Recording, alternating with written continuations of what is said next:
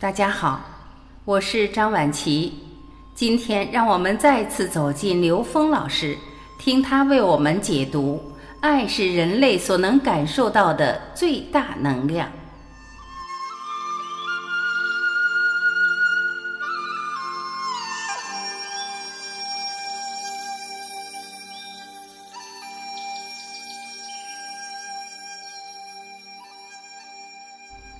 刘峰老师说，在我们这个三维时空，我们人类所能感受到的最大能量就是爱。所以，我们发现不同的宗教在爱这个前提下是高度一致的。近代的心理学、心灵学也不断强调，这个宇宙中最本质的存在是爱。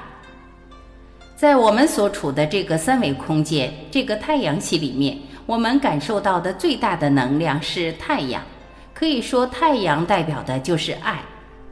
太阳作为爱的代表，给我们呈现的爱的属性是什么呢？是付出。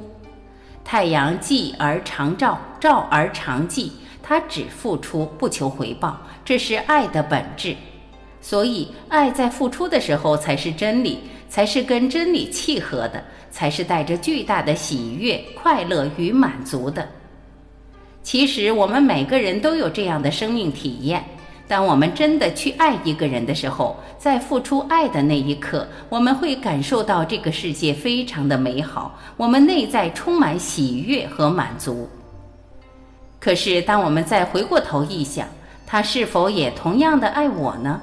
当一起这个念，那个最好的感觉马上就没有了。所以，爱只有在纯粹的付出状态的时候，才真正的美好。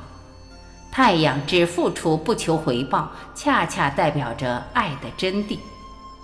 同时，太阳代表着爱的另外一个属性，就是你在爱中获得的滋养。实际上，不是在你得到的时候，而是在你付出的时候，而且是无分别的付出。太阳不会因为一个人是好人就多给他一点阳光，也不会一个人是坏人便少给他一点阳光，它没有任何分别。所以大爱就是无分别的。所有宗教所强调的都是大爱。在现实中，人们都习惯从外面去求爱，都是想从外面得到，这是具有三维认知的人的一个特性。但其实。我们每个人的内在智慧能量本来具足圆满，每一个个体都是爱的发源体，都是付出爱的本体。而一个付出爱本自具足的本体，它的功能只有发射，只有付出，根本不需要得到回报。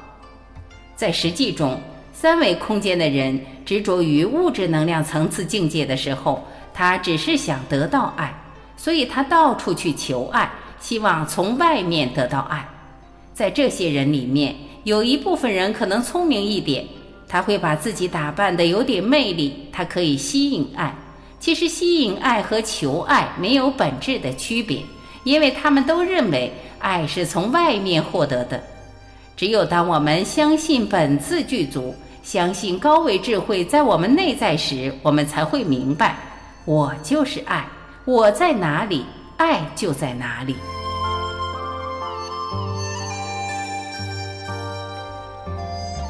感谢聆听，我是晚琪，我们明天再会。